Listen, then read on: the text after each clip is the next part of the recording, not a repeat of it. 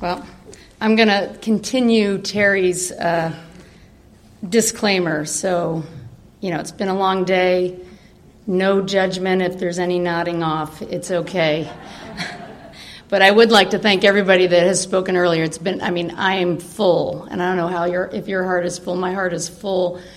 What we've heard today has just been amazing, and um, all I hope is that I can add to that in what I heard today was the amazing transformation beyond comprehension that happens from the moment that I skidded on my face into these rooms to where I am today. And that's what I heard today, and I hope that you get that out of what I have to share tonight. My name is Kat P. from North Ridgeville, Ohio. Hi. Uh, my home group is Westlake Gratitude on Thursday nights at 8 o'clock, and if you're ever in the area, please come see us. Um, I can, with one sentence, tell you why I qualify for Al Anon. I can tell you my husband's recovery date is 12 95 but I don't know mine. so, I know it's January, but we go with January. I don't have it, so. Uh, so I always find that kind of funny. You know where my attention, you know where my where my interest lies at the time. So my background is I grew up in the city of Philadelphia. I am one of three girls born to very young parents. We lived in downtown Philadelphia in a home that was 10 by 10, three stories high. Three girls born in three years with a St. Bernard. It's a little tight. Um, I never saw alcohol in my house when I was growing up. My um, father had a violent alcoholic as a father, and he was very adamant that he was never going to drink. He never did drink. But his vice was gambling, and he was a workaholic. So, in this 10 by 10 living room, which also included the kitchen, there was a round table, and at that round table were poker games. And those poker games were very exciting. My nose just came up over the table and there would just be these exciting games happening very regularly. And I was so enthralled with it. But what I didn't know was that rent was in the middle of that table, food was in the middle of that table. Anything that kind of represented a consistent normal life was in the middle of that table. So, what gambling does is one day you have a Mercedes and another day you have a bicycle. And that is true, that I had that experience. And uh, most kids go to school and they're in school at some point, and the teacher will say, Well, tell us what your mom and dad do. And my dad's a policeman, and my mom's an accountant. I was told to say that my father was an entrepreneur. Yes. So uh, he started a lot of businesses. They would start and fail, and he was a workaholic. He didn't he wasn't around much. My mom was very good at acting as if. She was raising us and doing things, and my father was really never much part of the picture. Uh, but something felt different within me. Something felt not the same. I would go to my friend's house, and other, things just seemed very different.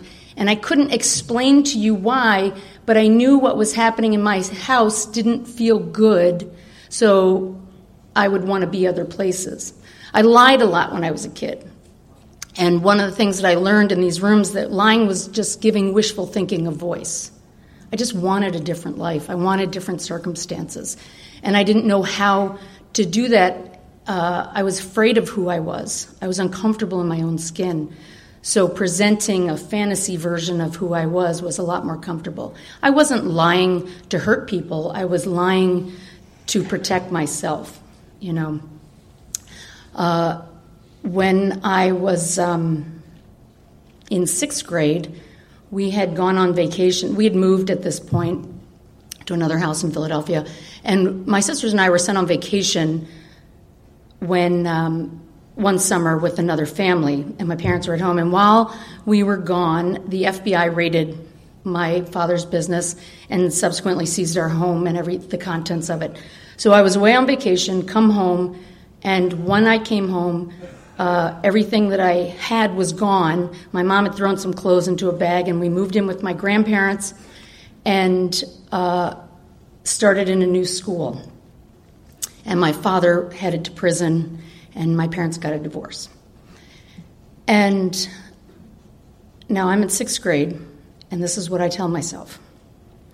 I said, This is an incredible opportunity to start over.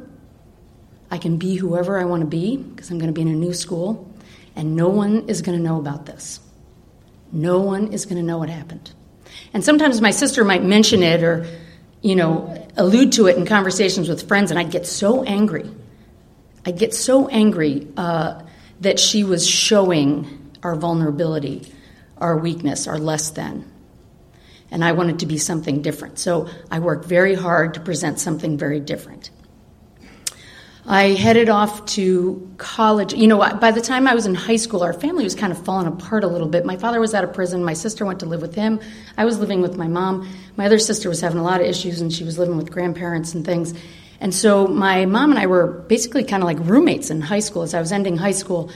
And she was off starting her own life professionally, personally, and I was just kind of left flapping in the wind. And when children are, and I was making a lot of decisions that children shouldn't make, and I felt very mature. I thought I was a very mature person. But when children are asked to make decisions that are designed for adults to make, it doesn't make them mature. It just makes them children who are making decisions that adults should be making. But I thought I was very mature, and so I headed off to college thinking I was very mature, yet I was very immature. And when I got out on my own, it became obvious very fast, and I didn't last long. I started dating a guy who was very nice and he was very normal. He might still be in therapy. I'm telling you, twisted that poor guy in knots. So, uh, but from across a crowded bar, and I want to tell you, the story I want to tell you is that he came and clubbed me over the head and drugged me back to his alcoholic lair. But that is not the truth. The truth is, I stood in the corner and said, Pick me! Pick me! I can make it better! I can make it better! I can fix it! And uh, there was just something about him that was just felt right. There was something that clicked. And one of the things that really attracted to me to him was he came from a house, you know, with two parents, and they lived in the same house his entire life. And I thought, wow, I wanted that. I, that's what I wanted. And so we got married and had a baby, not in that order. And uh, we were off to the races. So he was um, having trouble. He had his MBA, but he was having trouble finding a job, so I had to fix that in a hurry. So I got him to work at my father's new business. And um, yeah, he was out, and now he had a company that had probably 400 and some employees, so it's good enough. So my husband was the guy that opened the door when the FBI walked back in again. And I was nine months pregnant at this point, no insurance, you know, it, uh, this was bad. And so with number two coming along, and uh, we, he ended up finding a job in Ohio, and we packed up and we headed to Ohio. Now, the one thing that that happens uh, with alcoholism is the you know kind of in science the bacteria grows in a warm moist place the warm, moist place for alcoholism is in isolation and diminishment. Isolating people away from what they know and love and support, and diminishing of your value. And when we moved out of Philadelphia and moved to Cleveland, where we knew no one, we lost that safety net of family and friends. We lost that safety net of people in the community that we felt some responsibility to, and we were on our own. And we put the gas, you know, we, the pedal to the metal on alcoholism. Now, I could not have told you it was alcoholism. I thought it was incredible quantities of bad luck. If we just get this, get past this, then things will be okay. If we just get past that, then things will be okay. But uh, it was a lot uh, we continue to isolate and isolate and shrink and get smaller and smaller. Uh, I can tell you things started to happen to me personally in moments that I can remember the way that I felt. I had the kids at the movie The Lion King, and if you aren't familiar with The Lion King, you know the the kid lion, daddy dies, he feels responsible, he runs away, and his father's up in the sky and looks down to him, and he says to him, "You are more than what you have become." And I sat in that movie theater just bawling. I was more than what I had become, and I had no idea what to do about it. No idea. But it was the first crack. It was the first thing that tell, told me something is just not right here. I can remember sitting on my living room floor and I had this visualization of, you know, Terry earlier had this that granite stone that was inside him. Mine was these black mossy castle walls with raging black water inside them. This was my visual. And this was my insides. And I thought to myself at that moment, I thought, I need help. I need a psychiatrist. I, I need some, I, I need help. And then my, then my next thought was, where do I even start? Where do I even start to take down that wall? And I didn't think that I would, could physically survive that. I didn't think it was physically possible to break down that wall. So I just shut it down harder.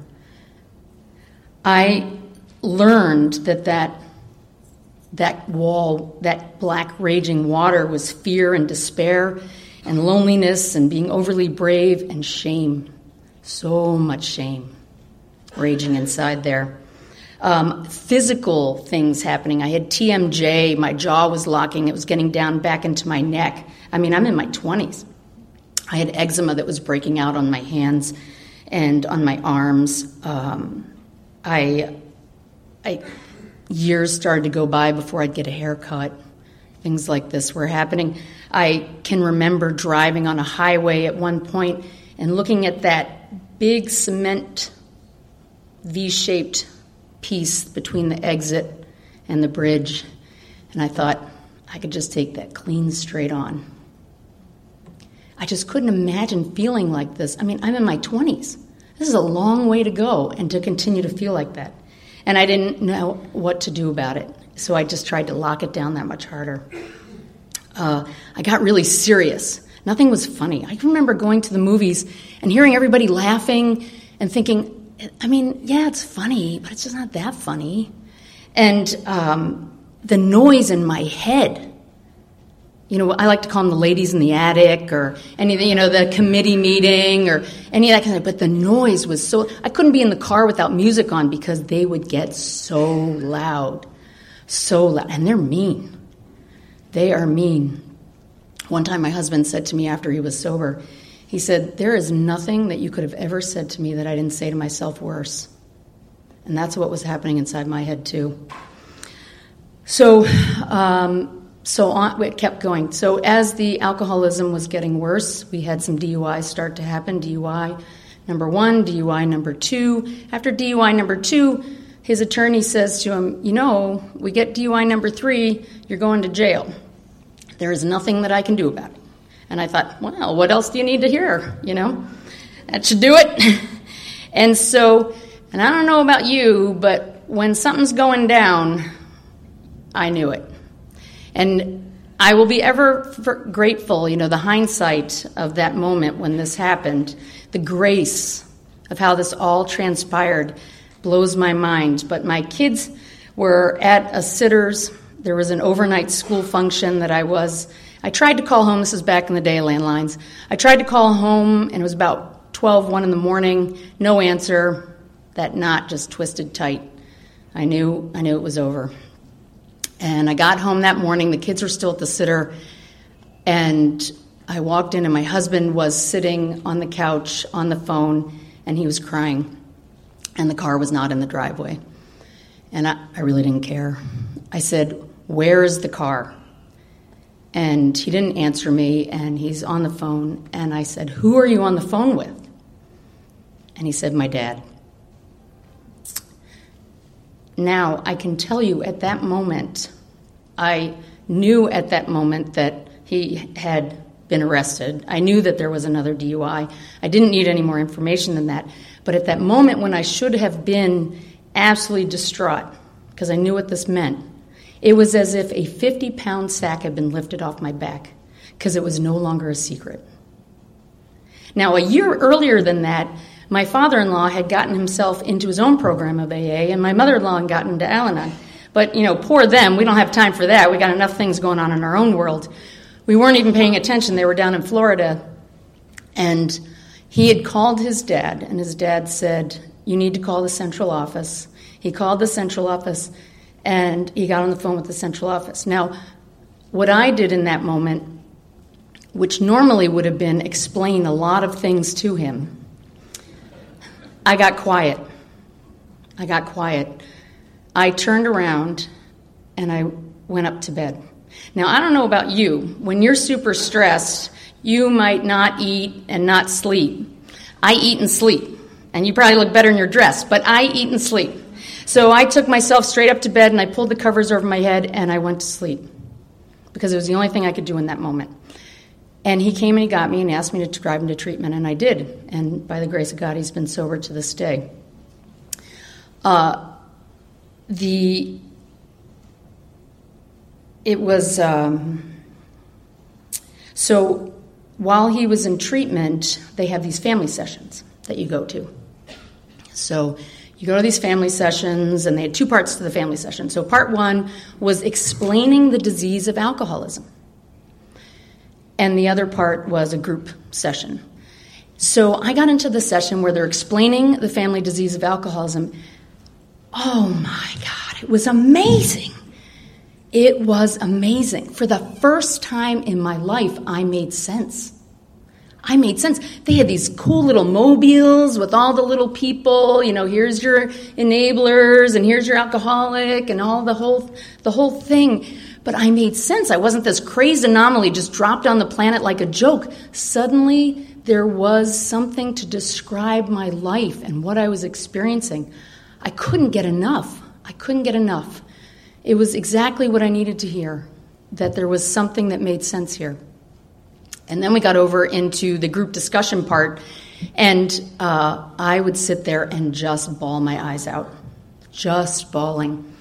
And you know, you could see the different family members sitting around circle, and some of them were just they're pissed, you know, and I'm crying. And what I learned is when you come into these rooms, you come in either hurt or angry, and you find the other one when you're here.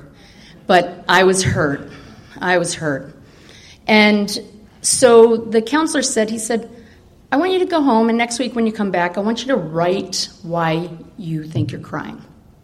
Okay. So I go home and I have the week and the kids, and we, um, I got them that night before going into the family session. They're in the balls of McDonald's, and I'm like, shoot, I need to do my homework. So I pull out a piece of paper and I jot down super fast, like, oh, why am I crying? Blah, blah, blah. And I close the book and I get the kids to the sitter and I go in to the family session. I could not tell you what I wrote. What I learned later is that was God working through my pen. But so we get into the family session, blah, blah, blah. Have you done your homework? Yes. So I open up that book, and what I read was that my, despite everything I've tried, despite everything I've done, my kids are about to experience their dad going to prison just like I did. It was like a truck had driven through my chest. I had failed. I had one job. I'd given myself one job to make my kid's life different than mine. And I was right back where I started. My oldest was in sixth grade, the same exact year I was when my dad was carted off to jail. It was incredible. I took my first step right in that moment. That moment told me how powerless I was over this disease, this family disease of alcoholism. Because I had nothing left. I had thought of everything possible to make our lives different, and I failed. There was not a committee that I wasn't on, there wasn't a PTA function, there was not a bake sale I was a part of, and I failed. I failed. My kids looked up into the stands, and we were there in every single game, and yet we were still in that same spot. Same spot. So, um, the counselor looked at me and said, I think you should try Al Anon. And uh, there was, I was willing. So I walked in these doors, and you had me at hello. I couldn't believe it. You know, when I walked into these doors, I was in the middle of a marriage that was, you know, we had secrecy and financial dishonesty and infidelity, and that was my part. That was my part. He just drank. He was only drinking. I never came in feeling like a victim. I felt like a perpetrator. I had stuff to do, I had work to do. Um, I couldn't, you know, once I stepped inside these rooms, uh, there were other things. Go- it was the miracles were like a water cannon in my face. It was what I needed to experience to consistently remind me that I was in the right place and I was on the right path, and this was the answer. It was one after the other after the other. One of my gals here likes to say, My heart was cracked open. It was cr- broken open. Um, you know, my, my mother called me and said, uh, You know, I'd like to pay for something that you can do for yourself. I don't know where this came from. I said, I'd like to take a pottery class. And uh, that pottery class was like, it, it, was such a refuge. I would, would, you know, once a week I'd go there, I'd get there early, and I was two hours just working in clay, and uh, it was amazing. My in laws called and said, We can't come up there and rescue you, but we can, we can pay your house payment, and we'd like you to stay home and take care of the kids while our son's in prison. So I was given the gift of time with my kids, time to get into this program while my husband was tucked away safe. And, and I got a foothold. I got a foothold in these rooms. Uh, there were a couple funny things that happened. My daughter was in preschool at the time, and uh, so I get a call from the principal of the preschool, and she said, uh, So Taylor shared with us today that her dad was going to jail, and uh, we'd like to talk to you. Now, in my mind, this is federal court I'm heading into. I mean, the shame, oh God. So, I mean, I was just a mess. So I'm heading into, because it's a church preschool, and I'm pretty sure they're going to kick her out because they don't have your kind in church preschool. So I go there, and uh, at this point, I've got a holster with tissues because I'm crying all the time.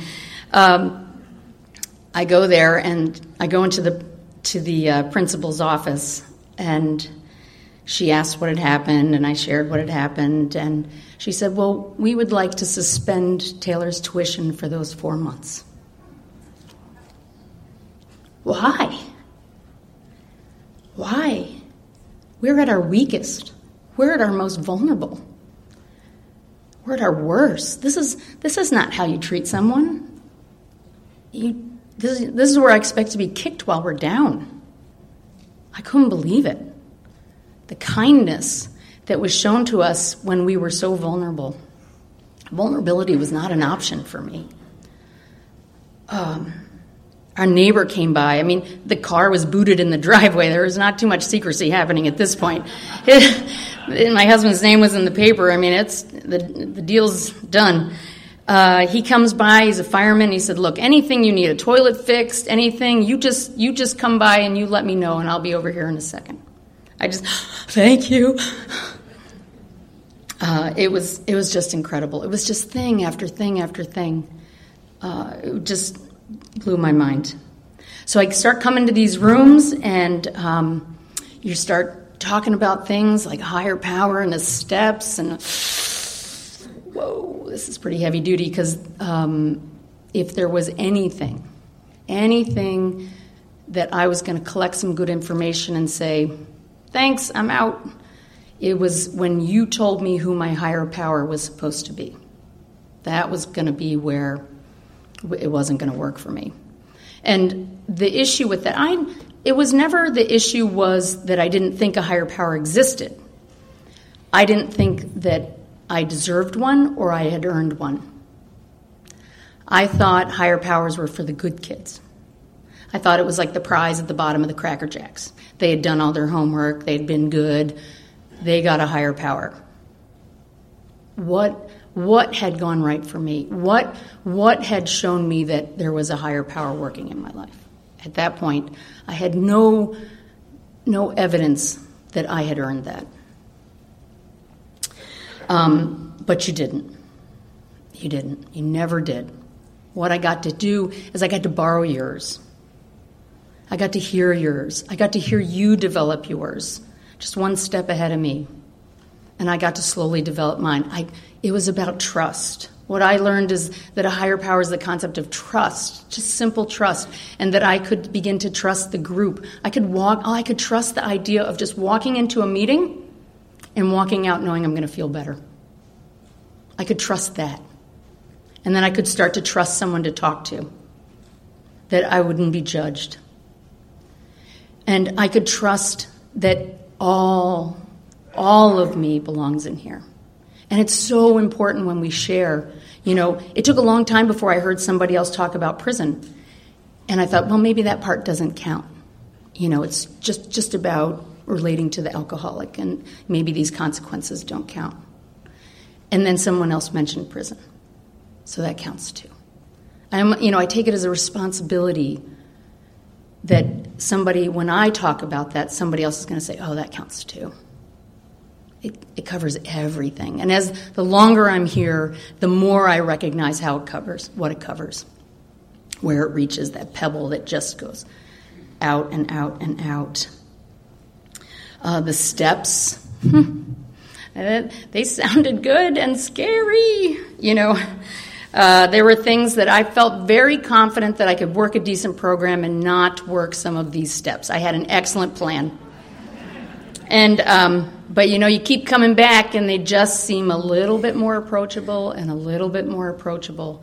And it's just a matter of keep coming back. Uh, you know, I, the vocabulary starts to change. Um, you know, recognizing the strength in powerlessness. I used to think of the word powerlessness as weak weakness, and um, and I could start to recognize the strength that comes from uh, not having all the answers, needing to trust something else. That fourth step, the nature of my wrongs, the idea that I'd have to sit there and and um, just self-deprecate on some level, but that just the name. My sponsor likes to say it comes down to a couple simple fears quite often that motivates a large collection of bad choices. And I recognize that I'm desperately afraid that I'm not enough and I need your approval. And uh, quite often, I've got some perfectionist issues happening at the same time. I also discovered that the assets, you know, that's a very important part of that fourth step, recognizing our assets. I call assets a resentment preventer. A resentment preventer. Because when I learn what my assets are, I stop expecting it out of you.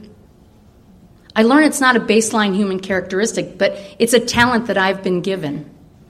And I can use that talent and I can recognize that talent and I can maximize it for myself and for in use of service. But I stop expecting you to have that same talent. You know, if, if I'm good at math, I can share my math skills in a healthy way, but I cannot expect you to be just as good at math. And that's really important. It's very important, and when I work with uh, work with other people, it's very important to focus on those assets, to understand uh, what they've been given, and to u- how to use those. Uh, going through the the freedom that comes in that fifth step. First time I did a fourth step, stuff didn't make it in there. There was stuff that I consciously left out. I wasn't capable at that time of doing it, but my sponsor said, I don't care. I want you to do it and put as much as you can. It doesn't have to be perfect. And there was stuff that I knew was going to be on a later one, and it was the best I could do at the time. Moving through step six and seven, which I love. I love that quietness. I love that lack of like I love that lack of control now that this is not for me to fix. It's not my timing. Uh, the 10th step, the eighth, ninth, 10th step, I said, I don't wait for the end of the day. I call them 10th step markers that I put into my world. Uh, we have a job that I had, we had a management team from many different types of departments that met every morning. And I have a lot of good ideas. And uh, often I would offer those good ideas, and they didn't ask. And you wonder why somebody doesn't like you. And uh, what I learned is that to mind my own business. And so every day when I walk back to my office, I would ask myself, was I appropriate in this meeting today? Instead of waiting to the end of the day, I put that marker because I recognize that part of me that wants to share so desperately good ideas. And use that did they ask. That did they ask thing is very important.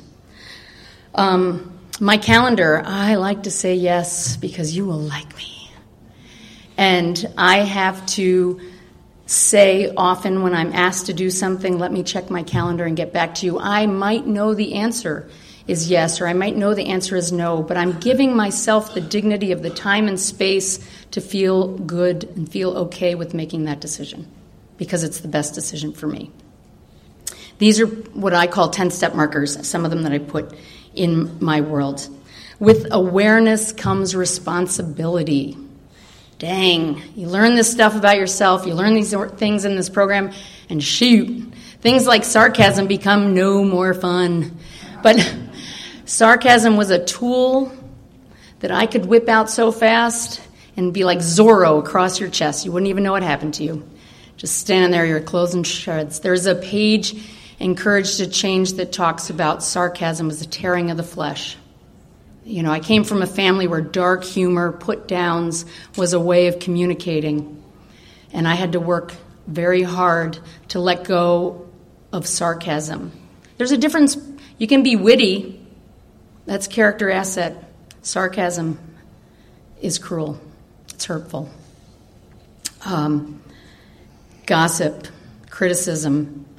It's sometimes it can be lonely when you know people are hanging around the water cooler at work, and the right thing to do is keep walking. And um, I have to work hard at that. One of the most important concepts for me personally in these rooms is forgiveness. Forgiveness um, self forgiveness. Um, forgiveness, I have to forgive the universe for giving me parents that uh, really not capable of nurturing. But I come into these rooms and I get nurturing and love beyond my wildest dreams. Um, forgiveness of myself. I cannot progress or grow in this program without self forgiveness.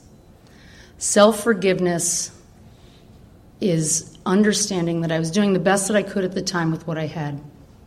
I have to forgive this person who got up a DUI number two in the middle of the night, left kids sleeping in bed, and went and bailed out my husband out of jail. I would have argued with that at that time. I had no other choice. Who would we call? No one could know. I had to forgive this person who, when I heard my husband talking to my mother in law uh, and saying, Oh, we're only having two kids. And I'd found out the day before that I was pregnant. And I quietly, the next week, went and terminated that pregnancy because that was the easier solution. To me at the time, that was easier. I have to forgive the person that um, the only physical altercation that I've been in in my entire life was when my sister was being sexually assaulted. Uh, we were young teenagers, and I put that man through a bathroom door and took the hinges off the door. I was that angry. I was that, I mean, it was visceral. But when it came to my turn, I just laid there and took it. I can fight for you, but I can't lift a finger for me. In our How Al Anon Works on page 86, oops, sorry. There is a little passage here that I love about forgiveness. Uh, forgiveness is no favor. We do it for no one but ourselves. We simply pay too high a price when we refuse to forgive. Lingering resentments are like acid eating away at us. Rehearsing and re rehearsing old injuries robs us of all that is precious.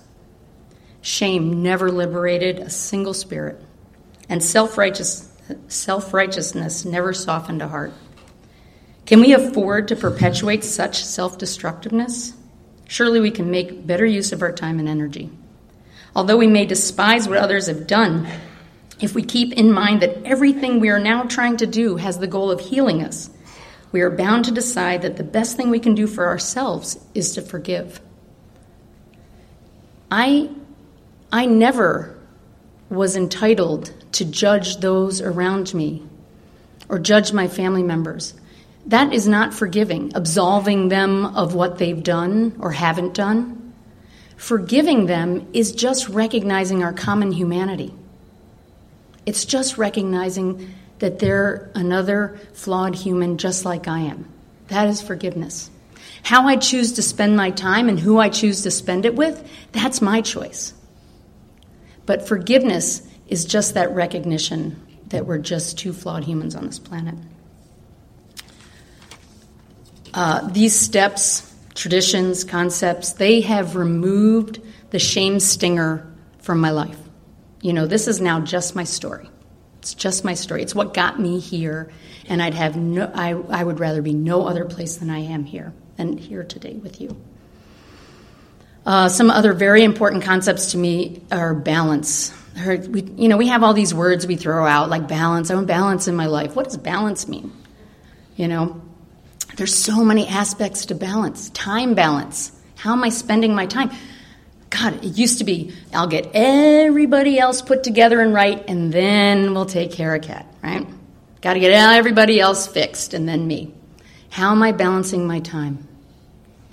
My spiritual balance. What is mine and what isn't mine? Using that serenity prayer like a checklist. My, my part's pretty small when it comes down to it um, that connection, that spiritual balance, staying connected, relationship balance, walking alongside people. You know, I existed in two places in relationships. I was either self righteous or desperately needing your approval. So I was either above you or below you. I didn't know how to walk alongside you. You know, um, healthy tolerance, the concept of healthy tolerance in a relationship. You know, um, emotional balance. You know, it was either I was numb, numb, or I had crippling fear. I had no skill set, no skill set to feel my feelings, to deal with feelings.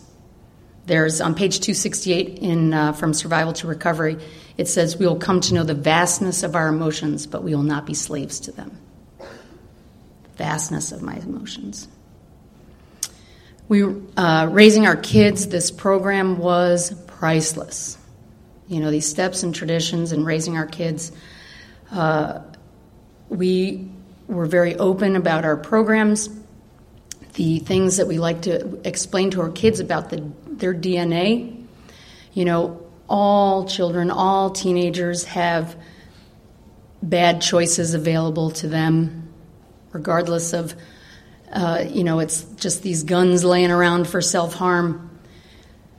But we explain to our kids that their guns are preloaded, preloaded and cocked. They get from here to there a lot faster. It's, it's in their DNA. Our oldest, you know, he's just wired tight. He was just tight. He'd seen a lot and he was he was just a tight kid. And we taught him halt. Halt was a very regular part of his youth. Are you hungry? Are you angry? We would use bored instead of lonely. Are you tired? And he, to this day, is 34 years old, uses it. I can, I can hear him use it as a checklist sometimes. I am hungry and I'm tired. And we used to stop what we were doing, we would address those things, and then we would start homework. It was an excellent way to pause, address what he needed, and then and then move forward. There's nothing worse with somebody who's hungry angry and tired trying to get him to do homework. It's a recipe for disaster. Our daughter Taylor is um, is has a lot of health issues. She's uh, a type one diabetic from when she was five years old. Uh, she's got other. She's uh, she collects autoimmune diseases, and um, we have to. She has a lot of bad luck. A lot of bad luck, uh, not just health wise. We have to treat her health like it's alcoholism. Uh, you know, there are times she doesn't take very good good care of herself. There's consequences of that, um, and a lot of those consequences uh, are almost like alcoholic consequences, and uh, that has been a challenge and something that this program has been very, very helpful for. That we wouldn't have even realized we needed to apply there. There was a lot of struggles there, and I finally kind of connected the dots and said, wow, I got to look at this. I got to look at diabetes. You know, they tell you in the book, imagine alcoholism like diabetes. You know, they are, they have no control. They nobody wanted to have. They it's a disease, and uh, so I have to do the inverse. I the reverse. I have to look at her diabetes and other diseases like alcoholism when she is not making good cho- choices for herself. Our youngest son Max. Um, he was the best last kid. You know, he's just super snug. He just loved to crawl into your lap, and he's just super snuggly. Uh, even when you know he's getting bigger, he just he just loved to curl up and and but he was always just a little sad. There's just a, always this little sad edge to Max, and um, parents have a deep part in your gut when it comes to your kids. But when you get that call, it hits a spot you didn't know existed.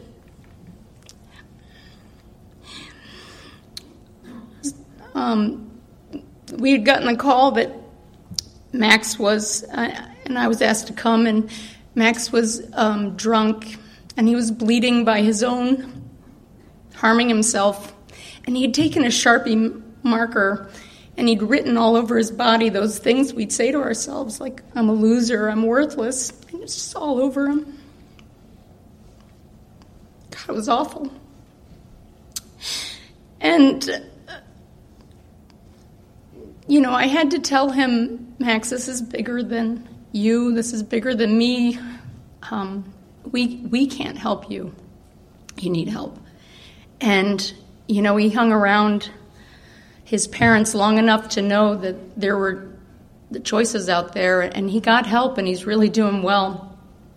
But one of the things when I hit that deep spot, it asked me to do some extra work in this program. It asked me to trust at a level that I hadn't been trusting before. And it asked me to trust his higher power. You know, I was always focusing on trusting my own higher power, but I needed to trust his higher power. And I needed to be willing to accept any outcome. Any outcome. I realized my outcome acceptance was a little narrower than, I, than the possibilities.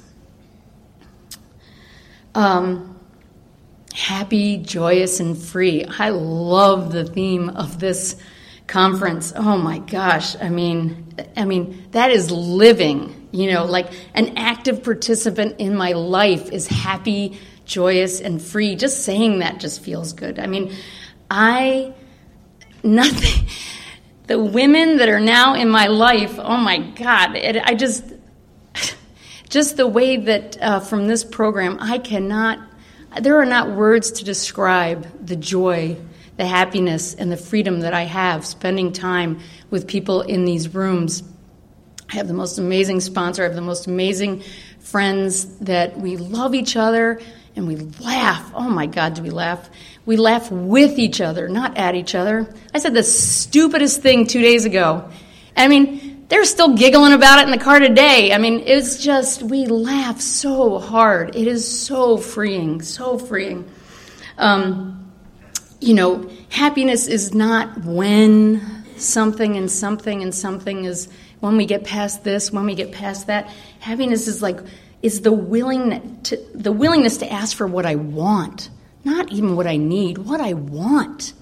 That is happy. I mean, things that feed my soul, finding the things that give that just make me happy. You know, rediscovering the things that I love to do and then dragging them along with me. And uh, the joyous, uh, in From Survival to Recovery, there's a line that says, To heal and claim the joy that can be ours, we need to see the world as it really is. It's life on life's terms. Joy isn't happening in my fantasy, joy is happening in the real world. Joy is with and. I can be joyous and sad. I can be joyous and scared.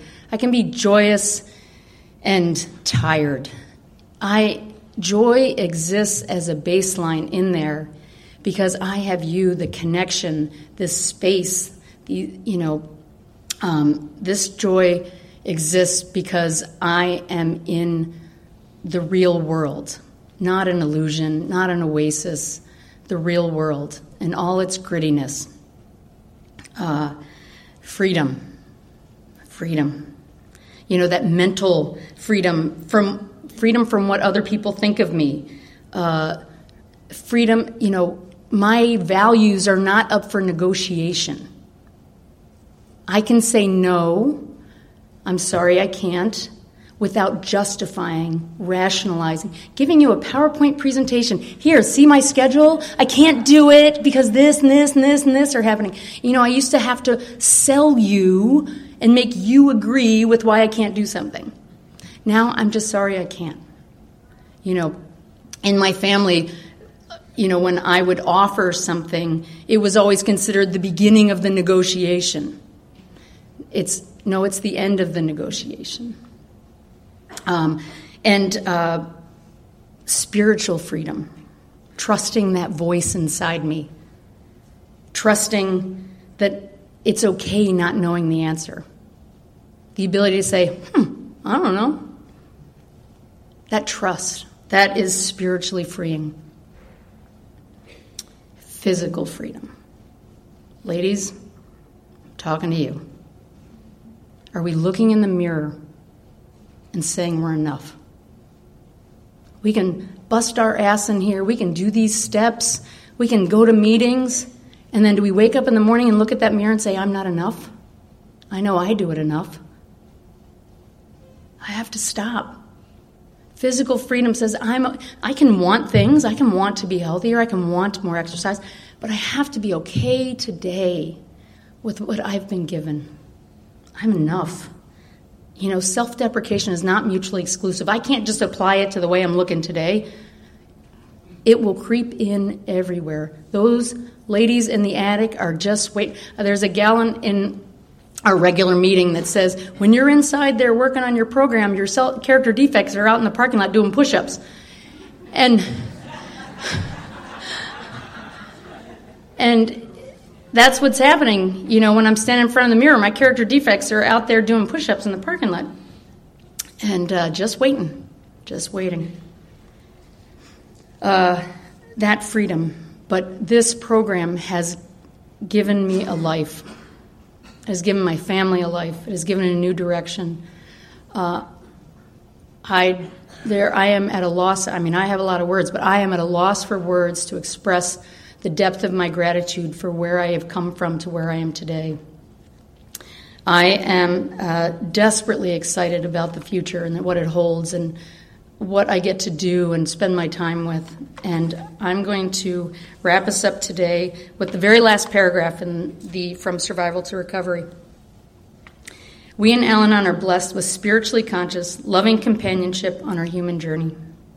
We are gifted with life, all life with its life with its laughter and its tears, its loneliness and its love, its wisdom and its idiocy, its justice and its cruelty, its family disease of alcoholism, and its family recovery of Al Anon.